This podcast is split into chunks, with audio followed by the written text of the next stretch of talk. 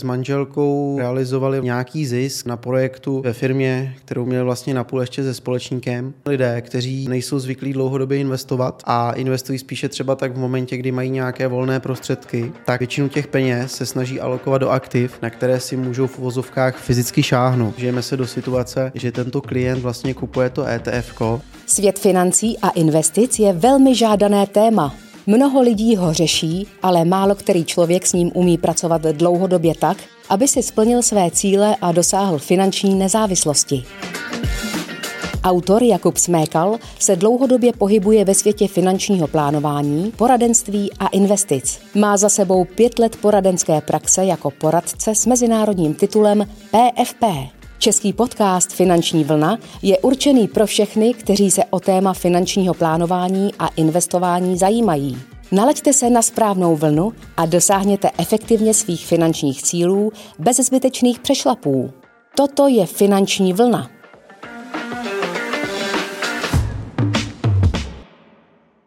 Dobrý den, vážení posluchači, vítejte u dalšího dílu podcastu Finanční vlna. Moje jméno je Jakub Smékal. A dnešní epizoda má název Proč lidé, kteří začínají investovat, volí investice, na které si mohou fyzicky šáhnout. Tato epizoda tak je inspirovaná příběhem od mého klienta. Je to vlastně můj dlouhodobý klient, se kterým já jsem začal spolupracovat už téměř před pěti lety. A na začátku naší spolupráce tak jeho chování bylo takové vlastně normální a typické pro chování člověka, který třeba ještě v investicích nemá tolik znalostí a který teprve vlastně v tomto světě se učí a do této doby třeba využíval pouze nějaké spořící produkty, využíval třeba stavební spoření, využíval penzijko, anebo takhle ty zkrátka jednoduché produkty. No a my vlastně v momentě, když jsme se setkali, tak ta řeč a důvod vlastně toho, i proč jsme se potkali, tak bylo, že s manželkou realizovali vlastně nějaký zisk na projektu vlastně ve firmě, kterou měli vlastně napůl ještě se společníkem a zbývalo jim v ten moment vlastně něco málo přes půl milionu korun. A vlastně takové to chování, které já vnímám a o kterém se chci právě dneska pobavit, tak je vlastně typické v tom, že vlastně lidé, kteří nejsou zvyklí dlouhodobě investovat a investují spíše třeba tak v momentě, kdy mají nějaké volné prostředky, tak většinu těch peněz se snaží alokovat do aktiv, na které si můžou v uvozovkách fyzicky šáhnout. Tím myslím, že například buď to investují do nemovitosti, do nějaké investiční nebo třeba do nějakých komerčních prostor, nebo třeba kupují pole, louky, lesy. Samozřejmě pak závisí na tom, jaké mají zkušenosti v daném oboru, aby s tím daným aktivem uměli i pracovat. A dost často se také volí cesta například investičních kovů, ať už to je třeba zlato, nebo to může být nějaké stříbro, nebo nějaké další investiční kovy nebo komodity. No a důvod, proč tomu tak je, a mnohdy lidé, kteří jdou tou cestou, že opravdu jako mají nějaké volné prostředky a chtěli by je zainvestovat a nemají s tím zkušenosti, tak je velmi přirozená jejich reakce, že se bojí o ty peníze přijít.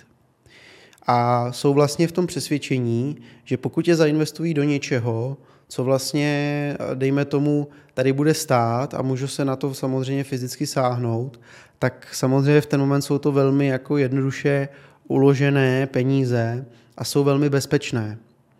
Což na jednu stranu je pravda, na druhou stranu, když například se budeme bavit o těch aktivech, které jsme před chviličkou zmiňovali, což jsou například ty investiční nemovitosti nebo například ty investiční komodity, jako je například to zlato, tak samozřejmě jako vše na tomto světě, tak ono to má i svoje pro a proti. Když se třeba například budeme bavit o té nemovitosti, tak já jsem například třeba zastánce investicí do nemovitosti, respektive samozřejmě pokud člověk umí s nemovitostí zacházet a má to třeba vyzkoušené, tak v ten moment samozřejmě doporučuji, aby se tomu taky nebránil, jelikož je to taky jedna z variant. Na druhou stranu, ta investice do investiční nemovitosti pro člověka, co s tím nemá zkušenost a je to pro něj úplně nové, tak taky nemusí být úplně nejlepší volbou. Je to jednak z toho důvodu, že samozřejmě je potřeba s tím nastavit rozumný vztah s tím nájemníkem, zároveň taky musíme počítat s tím, že v tom bytě se může něco poníčit a zkrátka jednoduše ten nájemní vztah většinou říká, že bychom to měli opravit za naše náklady. Pokud bychom se například bavili o tom investičním zlatě nebo obecně o těch komoditách, tak někdo by v ten moment mohl tvrdit, že třeba například to zlato jako takové tak je vhodné, protože dá se na to šáhnout, je to lehce přenositelné, nepodléhá to daním a dost často se také potkávám s tím a je to jeden z dost častých argumentů například třeba prodejců zlata. A to je vlastně to, že v momentě, kdyby přišlo na to nejhorší, tak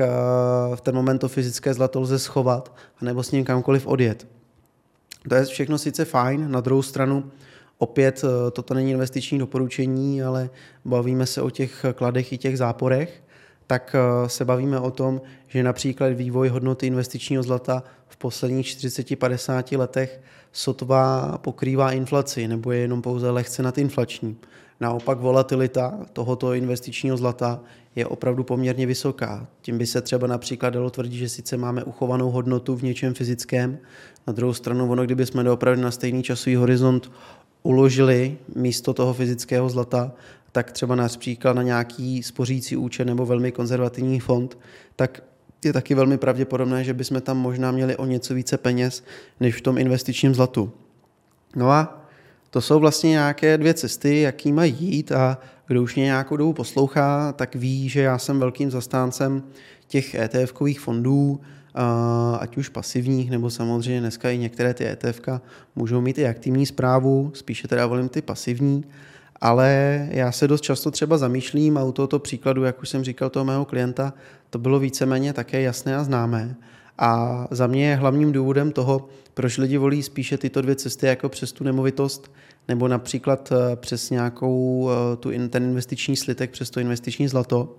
tak je hlavně z toho důvodu, že v momentě, kdy vlastně tu investici vyhledávají, tak oni dost dobře neznají něco, čemu se říká takzvaně podkladové aktivum. Protože když se o tom budeme bavit a vlastně vžijeme se do situace, že tento klient vlastně kupuje to é té efko, tak to é té efko pro něj, když o tom samozřejmě nic neví a nemá k tomu nějakou základní osvětu nebo mu k tomu třeba poradce nebo kdokoliv, kdo se mu ty peníze stará, nepoví něco více, tak když se ptám doopravdy klientů, kteří mají tyto zkušenosti, tak pro ně to není nic víc než v uvozovkách imaginární jedničky a nuly. A ono je to z toho důvodu, že dost často samozřejmě jim není vysvětleno, do čeho vlastně prostřednictvím toho é té efka je investováno. A je to jedna z věcí, které já bych třeba tady dnes chtěl probrat, protože v momentě, kdy toto klient pochopí a pochopí i ty vlastně klady, samozřejmě i některé zápory to má své, ale když to dá například potom do kontextu s tím finančním plánem, tak za mě je to velmi rozumná cesta, kterou se může vlastně vydat téměř každý. A právě třeba navrch k tomu, tak je schopen potom v čase s těma investorskýma zkušenostma a s dalšíma penězma, tak například volit třeba nějaké, dejme tomu, dynamičtější investice nebo třeba investice, které jdou jinou cestou, například tou investiční nemovitostí. Ale to až v momentě, kdy ví, že třeba ty peníze, které jsou připravené na rentu nebo na nějaký ten cíl a do kterého vlastně toho cíle chce dojít ten klient co nejjednodušeji, no tak v ten moment on ví, že tyto peníze jsou v pohodě a s ostatníma si třeba může nějak dále hrát. Já jsem samozřejmě opět zastánce toho, že uh, otázka je, proč si s tím chceme hrát, když třeba v tom finančním plánu máme přesně samozřejmě dané uh, ty částky a ty cíle, proč třeba naopak, když máme nějaké ty peníze ještě navíc, tak je nevyužít na to, aby třeba ta částka na tu rentu nebyla vyšší, anebo ba naopak, aby jsme ten čas zkrátili. Ale někdo na to tak může koukat, já tomu rozumím, může to být jeho úhel pohledu, ale pojďme tedy v první řadě tedy probrat, co vlastně je to podkladové aktivum. Těch é té ef nejčastěji bývají podkladová aktiva dvě, a to jsou buď to dluhopisy, anebo to jsou akcie. A ono taky dost často, když se takto člověk baví s tímto klientem, který nemá zkušenosti, nebo třeba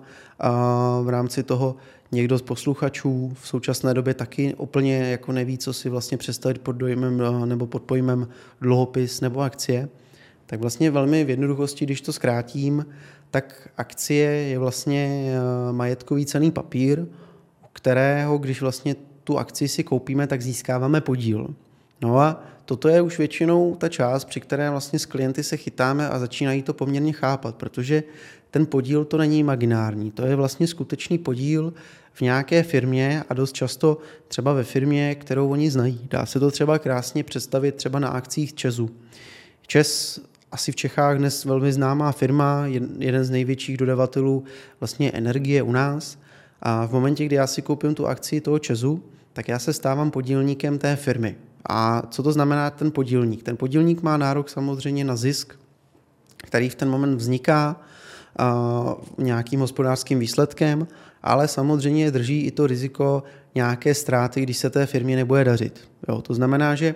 ono v momentě, kdy hodnota té akcie roste, tak to není na základě nějakých imaginárních jedniček a, a nul, ale je to opravdu na základě tomu, že té akci, té firmy, kterou my jsme vlastníkem, tak doopravdy reálně té firmě se daří. To znamená, bavíme se o tom, že má dobré zisky, například rozšiřuje nějakou tu svoji výrobu, prodá toho svého produktu nebo služby více, no a my jsme toho samozřejmě součástí. Když se naopak podíváme na, tu, na ten dluhopis, tak tam v opačném případě, jestli akcie je vlastně majetkový cenný papír, tak o dluhopisu se vlastně dá bavit o jako o dluhovém cenném papíru. Co to znamená?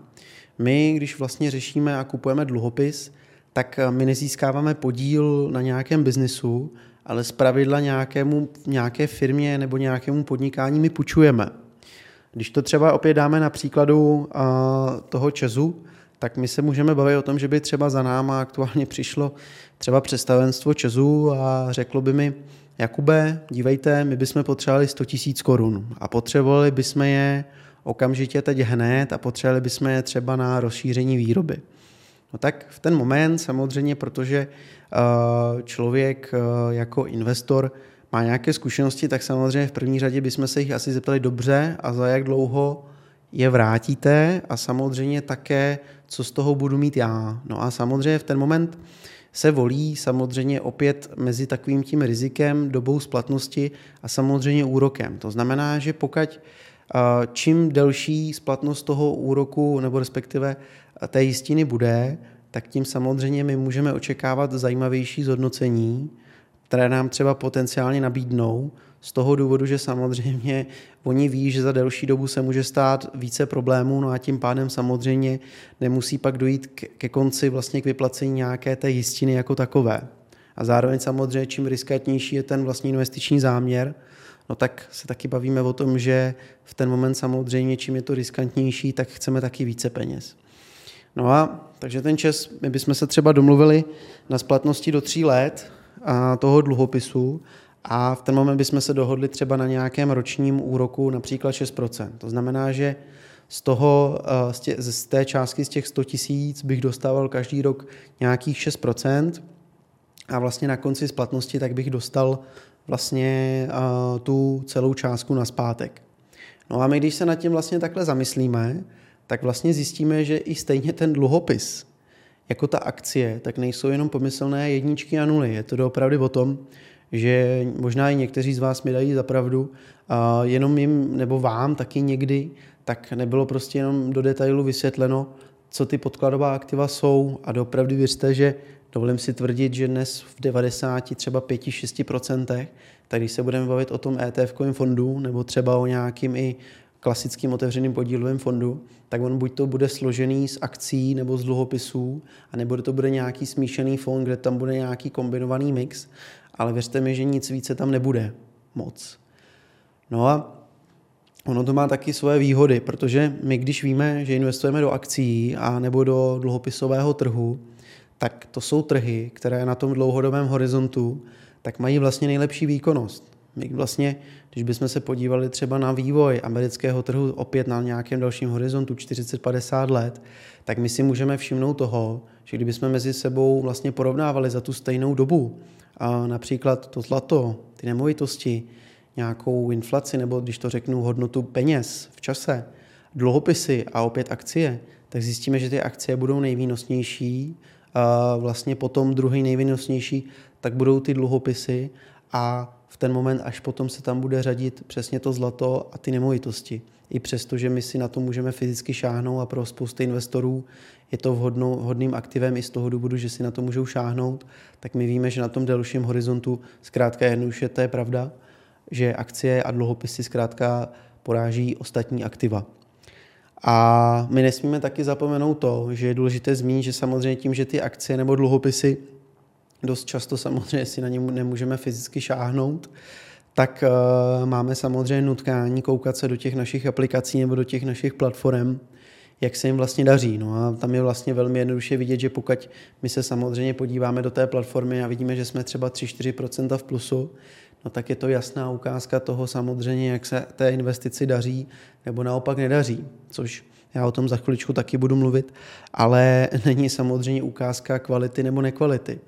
Naopak, my když budeme vlastnit tu nemovitost, tak samozřejmě málo kdy se stává, kdy člověk by třeba pravidelně kontroloval tržní cenu té nemovitosti, podívá se na to například jednou za pět let, když slyší v televizi, že ceny nemovitostí se zvedly nebo klesly, ale nechává ho to většinou klidným právě z toho důvodu, že on vlastně přesně nevidí to číslo, kolik vložil a nevidí přesně to číslo, kolik tam aktuálně má nebo nemá, kdyby realizoval samozřejmě ten odkup té částky. A v tomto úhlu pohledu, když se mě vlastně třeba ten klient samozřejmě ptal, co nejlepší teda bych doporučoval, tak kdo mě zná a podcast poslouchá, tak možná mu to bude připadat úsměvné ta odpověď, ale já musím opakovat zas a znovu, že to nejlepší, co ten klient může udělat, tak je nechat si vypracovat svůj finanční plán. A teďko proč? Je to hlavně z toho důvodu, že spousty lidí, kteří takto jednorázově chtějí odložit peníze, tak je chtějí odložit za účelem nějakého zhodnocení. Což ale není vhodná cesta, protože například pokud my víme, že v loňském roce byla inflace deset, patnáct, dvacet procent, no tak my víme, že zkrátka jednoduše takovou investici my asi v ten daný moment nevy, nevymyslíme. Zkrátka neexistuje investice, která by po celou dobu pokrývala bezpečně inflaci. A pokud by taková investice byla vymyšlená, no tak samozřejmě takovou investici si myslím, že by chtěl každý z nás. Na druhou stranu, my když si sami se sebou sedneme a řekneme si, co chceme, za jejlo to chceme a vlastně vůbec proč to chceme, ať už je to nějaká rekonstrukce, ať už je to třeba nějakých dvacet procent na nemovitost do hypotéky nebo nějaká ta renta, nezávislost, přilepšení k důchodu nebo zkrátka cokoliv, no tak v ten moment my už jako minimálně myšlenkově míříme k nějaké částce,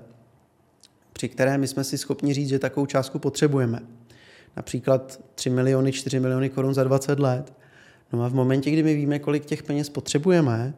tak já už jsem o tom se bavil například v předchozích epizodách, známe nějaké alokace těch aktiv, to znamená, že víme například, že na začátku ta investice může být dynamičtější a naopak pak postupně zkonzervativňovává, což pokud my si takto nesedneme a nevypracujeme si ten náš finanční plán, tak k těmto myšlenkám se vůbec nedostaneme a budeme jenom porovnávat mezi různými prodejci, která investice je zkrátka nejlépe úročená, což za mě, můžeme si to probrat i v jiných dílech, nebo už jsme se taky o tom často bavili, je zkrátka jednoduše cesta do pekel.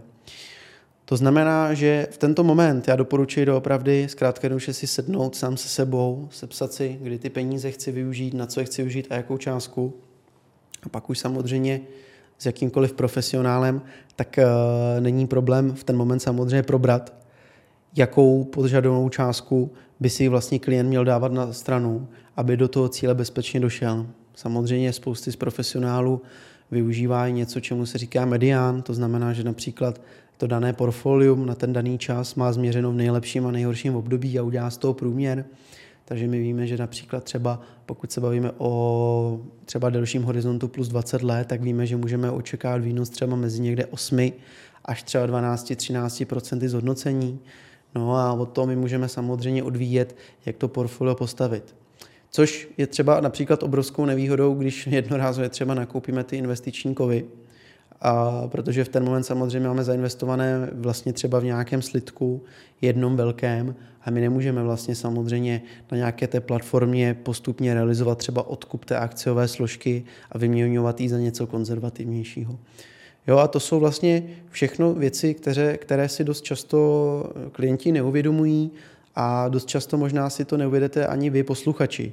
To znamená, že v tento moment, já, jak už jsem říkal a budu to říkat a budu to opakovat dost často, nejlepší cestou v momentě, kdy mám nějaké jednorázové peníze, tak je zkrátka jednoduše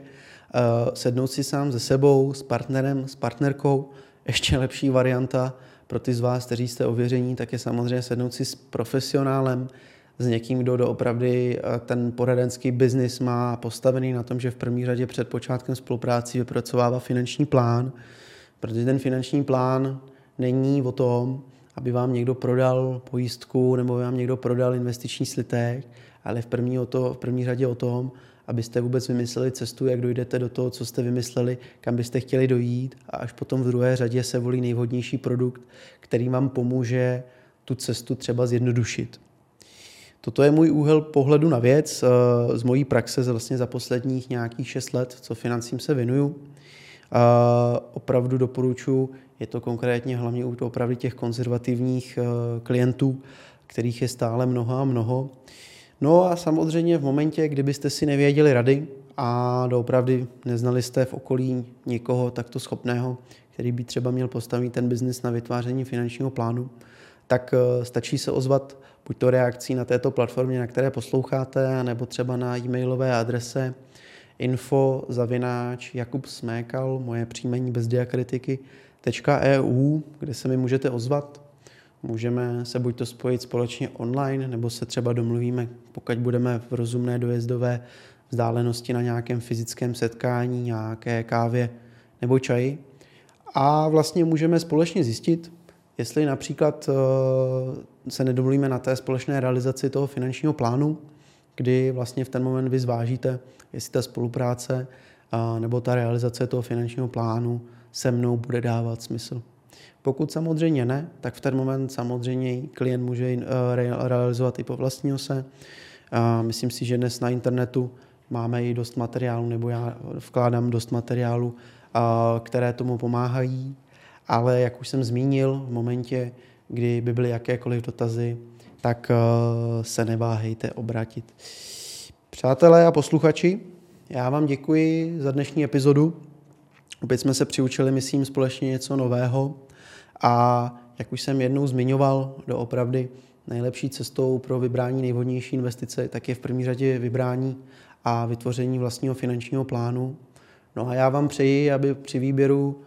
vhodného člověka, kdo vám zpracuje finanční plán, jste byli trpěliví a měli šťastnou ruku, a abyste vlastně společně splnili všechny ty cíle, které si vytyčíte.